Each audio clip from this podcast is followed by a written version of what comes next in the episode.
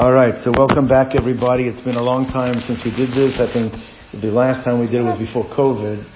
COVID actually just threw everything off track and uh, uh, we want to get this going again. Um, the forum is, you know, looking at the weekly parsha and uh, trying to uh, flesh out some of the messages, whether they be parenting messages, interpersonal relationship messages, just seeing the beauty and the depth of what Torah has to offer us in terms of enriching our own lives. And uh, I want to share with you an idea that I uh, actually started working on listening to a class from my own Rosh HaYeshiva, Rav Yochanan Zweig, should live and be well. So I want to share it with you and um, we will, uh, you know, we'll see where it goes in terms of uh, after. But but one of the, the beauty, I think the, the beauty of what it is that we're going to try and accomplish is you see how nobody knows how to read the psukim like the rabbis. You know, you see the sensitivity that they have and the messages that they have to every single literally letter as to what is supposed to be teaching. So let's start with just the basic reading, and then I'll open the forum as well if anyone has any questions, but I, I just want to uh, see just a simple reading and then see how it's not so simple. So we're talking about over here a serious matter. It says, Kol almana v'yasom lo sanun, is that there is a, a, a prohibition which is mentioned a number of times in the Torah that a person is not allowed to oppress a widow or an orphan. Generally, these are more the downtrodden society, uh, you know, uh, and uh, God says, "Listen, I'm not going to allow that."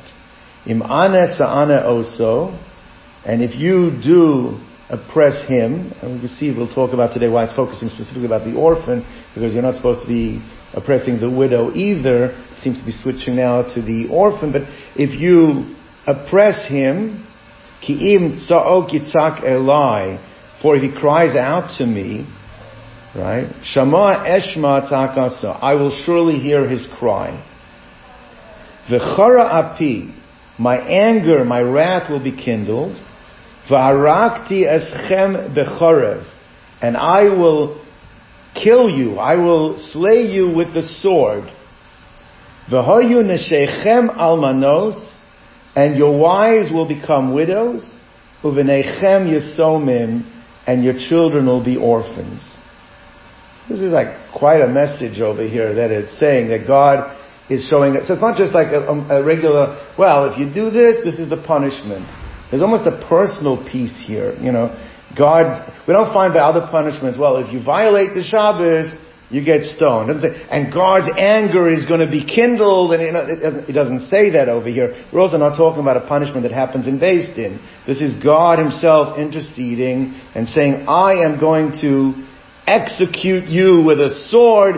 I, you know, so we have to understand what's this personal piece over here that clearly God is interjecting, which is more than just a regular judicial process, because actually in the judicial process, the judges are supposed to remain dispassionate. They're not supposed to, you know, get involved on an emotional level, whatever it means by God being emotional, but that is, if he were a human, this is his, this is what he would feel. But that's not part of the judicial process.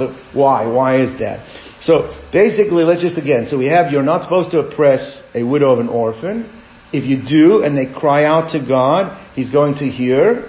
It's going to kindle His wrath He's going to slay you with a sword. And then it says, last piece over here, which we're going to focus on, that your wives will be widows and your children will be orphans. Now, anybody have an issue with that last line? What is it actually saying? God will kill you. Okay, you're going to die. Right? And what is it saying? And your wives will be widows and your children will be orphans.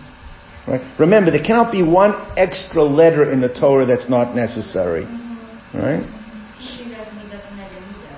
So there, there, that, that would be true. I mean, there is, there is on some level. I mean, somehow you taking advantage of of an, an orphan or a child, and therefore your child, your, your, you're going to have your children are going to be that. that would be true. But let's even assume that that is correct, right?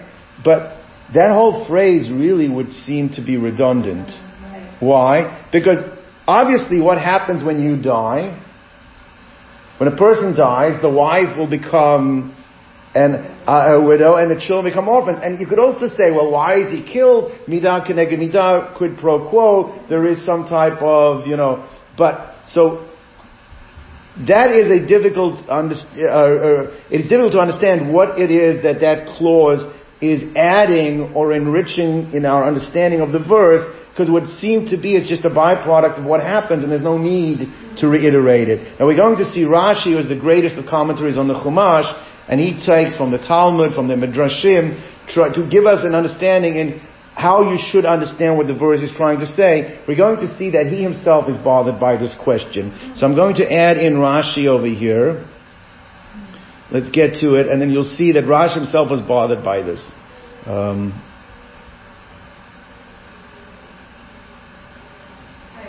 did I skip it? Yeah, yeah. Um, here we go. All right, let's go through. Read, read a Rashi. Okay, it says Vayuna Shechem Almanos. Your wives will become widows. Right. So asks Rashi, Mimashma Shenemar from the implication that it already says eschem that I'm going to eschem I'm going to kill you. Any Yodea would I not automatically know Yosomim? That's our question. There's, there's no need to say that the fact that I'm going to kill you, the result is going to be your wives are going to be widows, your children. Obviously, there's no need to re-emphasize this. Says Rashi something unbelievable here. He says, Ella harezu klala acheres. Actually, this is an additional curse, like an additional punishment. In addition to the fact that you're going to be killed, there's going to be something additional in the manner that how are you going to be killed? What does it mean?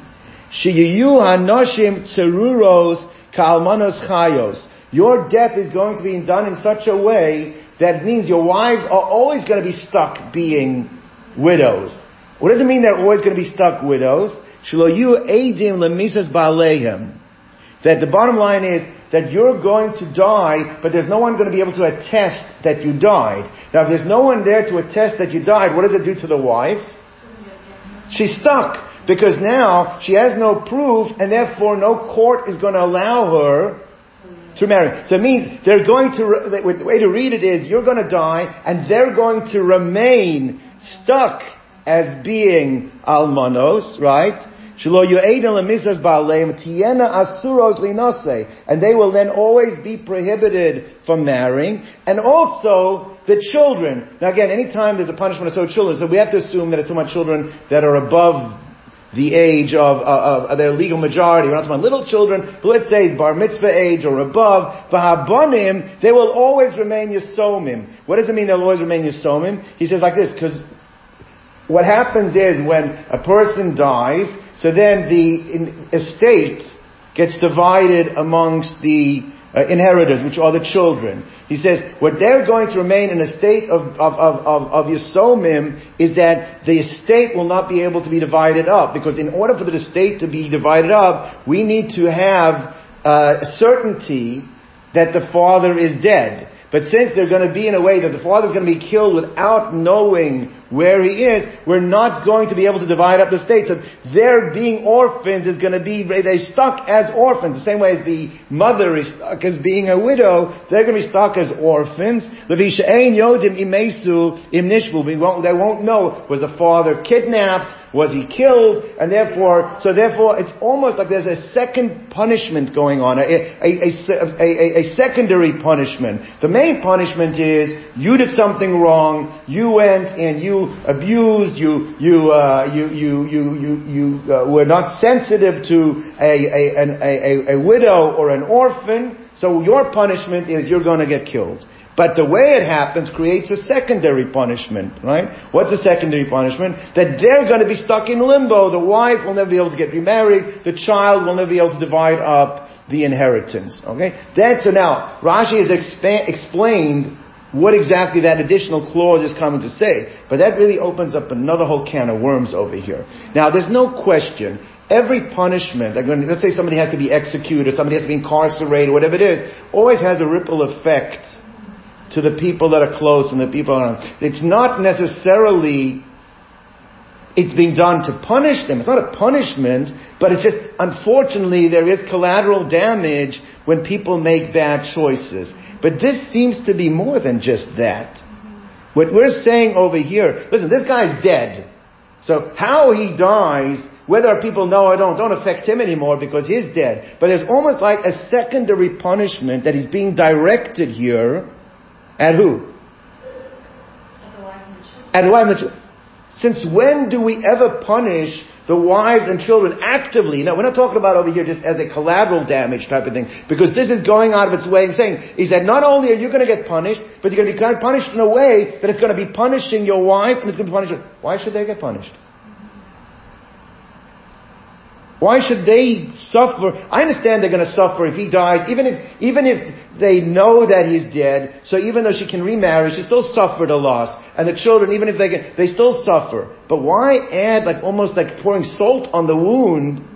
It seems like that they're being punished. We don't punish children or wives for the actions of their husbands. It seems to be very difficult that there's almost a secondary, and, it, and it's being reiterated according to what Rashi is bringing down the words of Chazal. That's what that extra clause is saying, that there is a secondary punishment. So we want to understand over here what is that secondary punishment that's happening. So there's really a couple of things that I'd like to get clarification. I think each one of these things will create a certain understanding. Number one, the death penalty, again, it's not a court, you don't go to court and they're going to penalize you, but in, it's a heavenly penalty. But it seems, it needs to be understood that why would that be the appropriate pen, penalty? You went, okay, fine, you were not sensitive to an, a widow, you were not sensitive to the orphan, that there should be a death penalty associated with it, even if it's a heavenly one.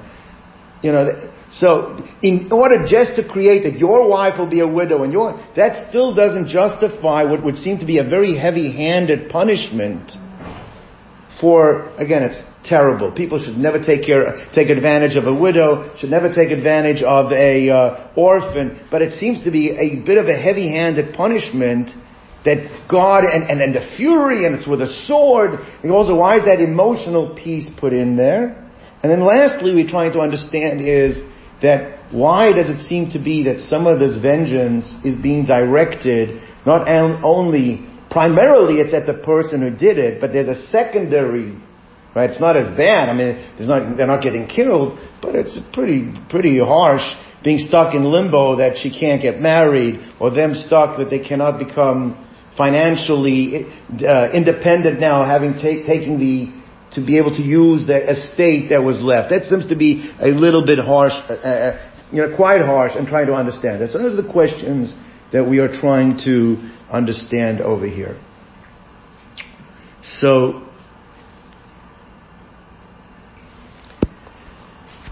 I'd like to suggest the following, and uh, I think this actually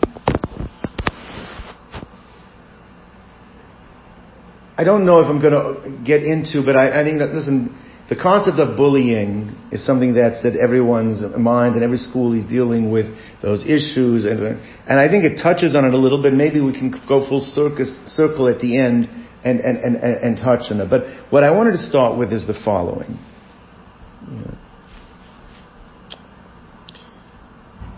Clearly, God's involvement over here must mean the following, is that people pick on the almana, or pick on the yosom. Why do they pick on them? Right? right? In a, in a, in a, in a family with, thank God, everybody is alive, you know, if you start off, start up with someone's kid, or you start up with someone's wife, what's going to end up happening? Well, you start up the kid, you know, you're going to have a parent, you know, coming after you. And if you start up with a wife, you're going to have a husband coming after you. You know, the knowledge when you start off, there's a, there's a, there's a sensitivity missing over here. There's a person is not sensitive uh, or maybe is being sensitive to the fact that she doesn't have the wife or she doesn't have, they don't have a father, and therefore we understand God says, you know what? I'm part of the mix as well. Every family, there's a father, there's a mother, and there's God's involvement. You know, the famous Gemara in Sota, that it says, Ish Isha. The word for man is Ish, the word for Isha, for woman is Isha, right? And they, they, they have, each one has one letter. There's a Yud by Ish, there's a Hey. So, and, and the Gemara says over there, if God is between them, so then it's a family unit. If God is removed, you move the Yud and the Hey, then it's ish, Then it's consuming fire. But that's, that's the, so if God is involved, then it, it meshes. God's not involved, then you're left with a consuming fire. You're left with an ash. Right? They're left with, but God is involved. But here God gets more involved because usually there's a father that can stand up for the kid. There's a husband that can stand up for the wife. God says, you know what? If there's no husband or father, you're starting up with me. Mm-hmm. I am stepping in and I am going to stand up for this kid. He doesn't have a father. I'm taking, I'm going to take that role. She doesn't have a husband. I'm going to take that role. I am going to, and it's going to be the same way as you find out someone starts with your kid. There's an emotional response. You right away, and you start, someone start up with your wife, there's an emotional response. God says, I'm going to give that emotional response. The question though is that it seems to be very harsh. You know, death. Why is that? So here's an unbelievable insight. And I think it's something we have to think about, which has a much, much broader scale. Obviously, if a wife has lost her husband, that's a tremendous tragedy. A child has lost a father, it's a tremendous tragedy.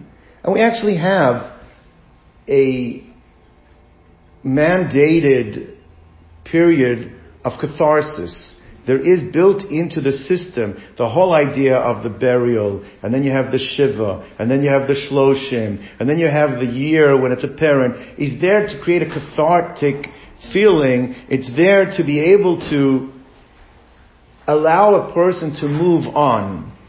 There's like, you almost, it, it, I, I wouldn't say we forget completely, but the sensitivities become dulled that allow you to move on with your life.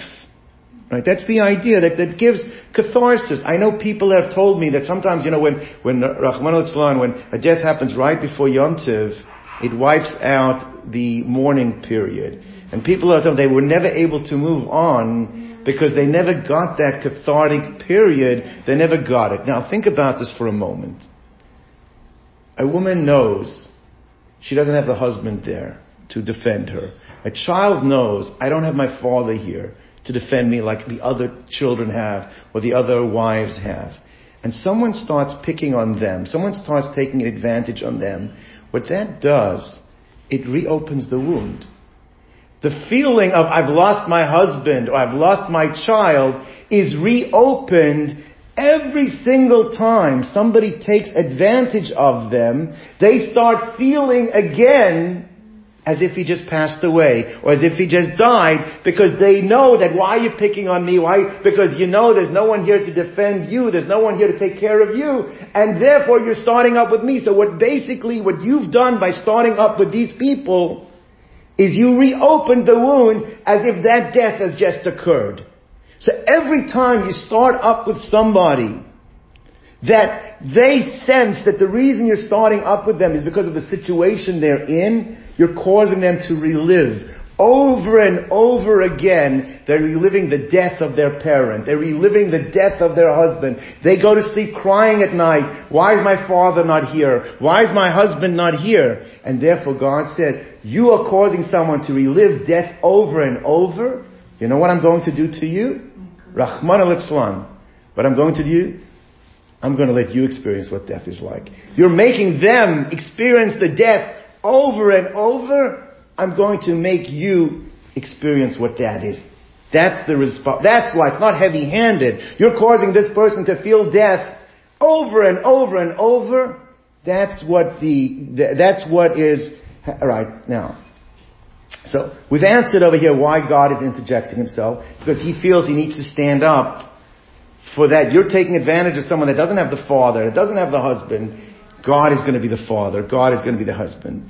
You're also is it, that's not heavy handed. Because what you're doing is causing them to relive the death of that person over and over. God is going to give you that experience of what it means to experience death. That is the quid pro quo, that is the meaning. But our question was, and this is what we're going to focus on, is our question was that how do we justify that there should be a penalty? It seems very, very difficult that there should be a penalty against I understand this guy's terrible guy. This guy's insensitive guy. This guy doesn't have the sensitivities and understanding the empathy of what he should be feeling. I understand why you're punishing him. And he's getting the primary punishment, no question. But why are you creating a secondary punishment for his wife? By making her to be an almana tsurura, that she's now stuck, that she doesn't know that she can't get married because she doesn't know that he's dead. Or that the children cannot have their Yerusha. Why are you punishing them? Why you, what, that was our question. collateral damage, I understand. But there would have been enough collateral damage if we know that he died. The fact that she knows, her, that's collateral damage. But it seems to be directed here at the wife of this fellow and at the children of this fellow. So I want to share with you something over here, and I heard this by Rosh Yeshiva at first. I gave a double take because it seemed to be very difficult, but it's a very, very scary, scary notion, and I, I, wanted to, I wanted to share that with you. This fellow, right, that is acting in this disgusting manner towards an almana, or is acting in a disgusting manner towards a yasim, towards an orphan, clearly, the fact that he doesn't have that empathy, right, means that he does not have that sensitivity he does not have that sensitivity of how important it is to have a father in the family. Or how important it is to have, to have a husband for a wife. He doesn't have that because if he really had that sensitivity, if he really understood that, then he would be able to empathize Rachmanus. Look at this woman that doesn't have that important role of the husband. Or look at this child that doesn't have this important role of the father. And if he understood the importance of that role, then he would not be able to do what he's doing to them. Clearly he's able to do it to them because he doesn't have that sensitivity. So now let's think for a moment. Why doesn't he have that sensitivity of understanding what it means to be a husband? Why doesn't he have that understanding of what it means to be a father? Now this is a very scary thing and I'm going to share with you, but we have to build up on it, right? In every relationship, and this is a whole new level of relationship, in a relationship there is, okay, we come together, there's something we want to accomplish. We come together and we want to make sure it's a successful relationship, and obviously I appreciate having this relationship. But we're going to see over here that in relationships, when we have relationships, it is responsi- the responsibility of each party is to make the other person understand how important they are to that relationship. Each party, which means that it is the wife's responsibility just as it's the husband's responsibility to make the wife feel how important she is to him as a wife, it is also the wife's responsibility to make the husband feel how important he is to her as a husband. Now, that's a logical thing, but that's not always what happens. You know? That's not always the message that we give across. But that's the point that has to be done. And similarly, by the way, similarly, it is the child's responsibility, and obviously when a child gets older, he can more appreciate that. The child's responsibility is to make the parent realize how important it is to the child that he has the parent. Which, by the way, also is, it's important to the parent to give the child the sense of how important he is to them as a child. So there is a symbiotic relationship, a reciprocal relationship between two parties that each party needs to give the other party the sense that they cannot be replaced. The sense of how important they are. So now let's step back a moment. This fellow can go over and antagonize an almana. He can antagonize a widow. He can antagonize an orphan. So we said, clearly, he does not have the sensitivity of how important it is to be a husband. How important it is to be a father. Because if he really understood how important it was, then what? He wouldn't have been able to do that. So let's step back for a moment. Why doesn't he have that sensitivity? Why doesn't he have that sensitivity? Now it could be he's a he's a primary form. This is very very important because I'm not doing what now they do nowadays. Nowadays it's all deflecting responsibility. We're not doing we're not deflecting responsibility. At the end of the day, the primary responsibility and the person that's going to get punished and is going to lose his life is who? He's going to lose it. He cannot say, oh, it's not my fault. No, that we're not playing that game. He is responsible for his actions and he's going to lose his life.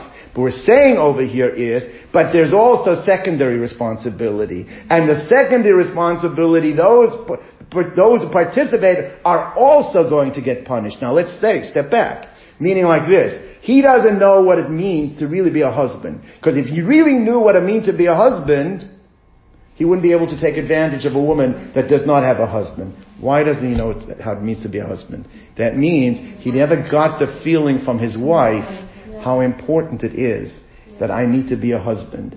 She never gave him that feeling. Now again, it could be, well, he never gave her the feeling how important. That could be. He is being the one who's primary partner. That's not the question. But the fact is that if he doesn't know what it means to be a husband, he never got that feeling from his wife. Right? And if he doesn't know how important it is to be a father, you know what that means? He never got that feeling from his kids. Says the Torah, in cases like that, it's not just enough that he's going to die. In that case, the people that also contributed to what happened over here are going to get punished. And how do they get punished? It's mamash midah keneged midah.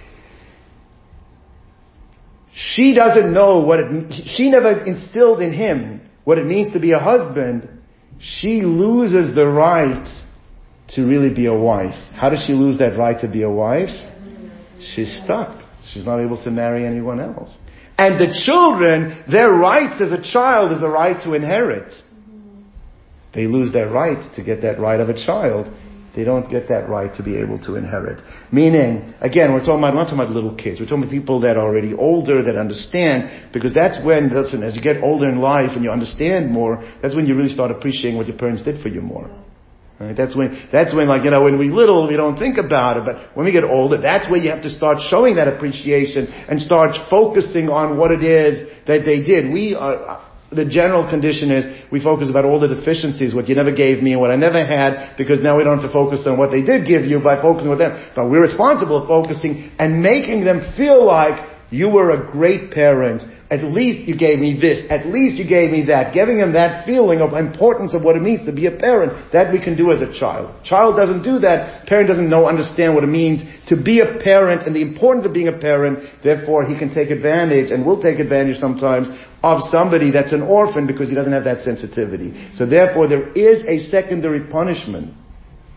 Now I understand this is like you know, it seems very harsh, but the message, the takeaway that we need to take away over here is, is the bottom line is, if we are a husband, we need to make it clear to our wife how important it is for her to be our wife.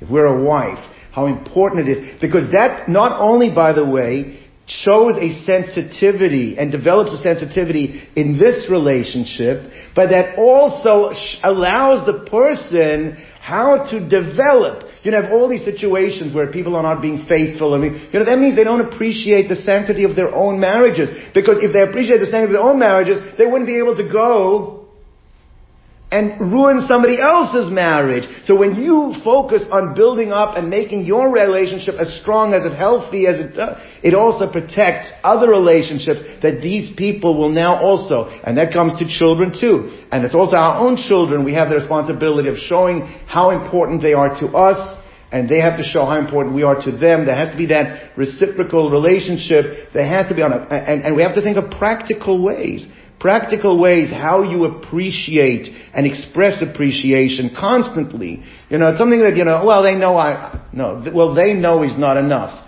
They need to hear how much you love them. They need to hear how much you appreciate them. And it has to be something that is so clear to them, it builds up their confidence, it builds up their sense of being loved, it builds up, and, and, and this again, this is on, on all levels, because at the end of the day, if somebody show, lacks that empathy, and lacks that sensitivity, yes, they're the ones that primarily are going to be punished, but there's also a secondary punishment for not having instilled that with our significant other or within our children or children within their parents. So that's the idea over here. I think it's a mind opening thing. Now, where I want to get into bullying as well, where it touches a little bit on bullying, is, uh, is uh, when is it considered bullying? Now, today, anytime somebody does something, that's bullying. No, that's not bullying. But, but bullying is where somebody is uh, in a position to uh, take advantage of somebody that is beneath them or somebody that has within them not does not have the ability to stand up or have others stand up for them, right? And so two things you see that the, some of the, one of the serious, seriousness of bullying, a person that is bullied, right? He understands, you know, he's taking advantage of me because I'm the weakling. He's taking advantage of me because I have this issue. And this is something that bothers me all the time. But he is now, the fact that he is taking advantage of me it just reiterates that shortcoming that I have in my mind. It might be real, might not be real. The same way he says, like causing the person to die over and over. Really what you're doing when you're bullying somebody, why is it me they're bullying? Is because I have that shortcoming and you relive that shortcoming. It just ingrains it and it, makes it just go deeper and deeper into that person's being and psyche, and sometimes to the point where they cannot even extricate it. That's uh, in terms of what, what it, what it means. And also the other thing is, which is that, and and, and this is something that we as a school or any authority have to take advantage. The same way as what allows a husband, uh, allows a person to take advantage of a woman that doesn't have a husband or a child because he doesn't believe there's anyone that's going to stand up for them. Which means that it, on some level, that means that there's lacking your sense, the bully's sense or the person taking advantage, that there's no higher authority. Because if you felt there was a higher authority that would stand up for them, then you wouldn't be able to do it. Which means, and that's really why bullying has become so prevalent today. Because today there's no respect for authority altogether. When there's no respect for authority, that means I don't have to worry about, well, pick on your own size. There's no on my own size. There's no, I can pick on them because there's no authority, which means that one of the ways to stop that type of behavior is to make it clear that there is authority. When there is a sense of authority, that even if the person does not have that sensitivity, but he is worried about repercussions, so therefore, but I, I think today you see that problem more, more prevalent than ever is because we don't have. And now going back to what we were saying before, and part of the reason why a, children or anybody today does not feel there's authority, because that comes also parents don't instill that sense of authority. If parents instill a sense of authority, their authority, school's authority, the country's authority, God's authority, that also diminishes people taking advantage of those that are less fortunate than them. But when you don't sense any of this, it's open season, then you're going to end up having. So therefore, on a broader level, it is respons- we have that responsibility to instill, especially in our children, the sense that there is authority. You know, back in the day, the school was never wrong, you know, and the kid was never right. I'm not saying that that's 100% to do it, but today it's exactly the opposite. The kid is never wrong and the school is never right. You just undermine the entire integrity of the authority of a school. Then things that end up happening, well, there's no authority. Then you can do whatever you want. Anyway, so that is what I'd like to share with you today, and uh, Please God, you guys, you guys will get out there. We'll, we'll build this up a little bit, get back to, we used to have 20 people showing up. Please God will continue and it goes well. Alright.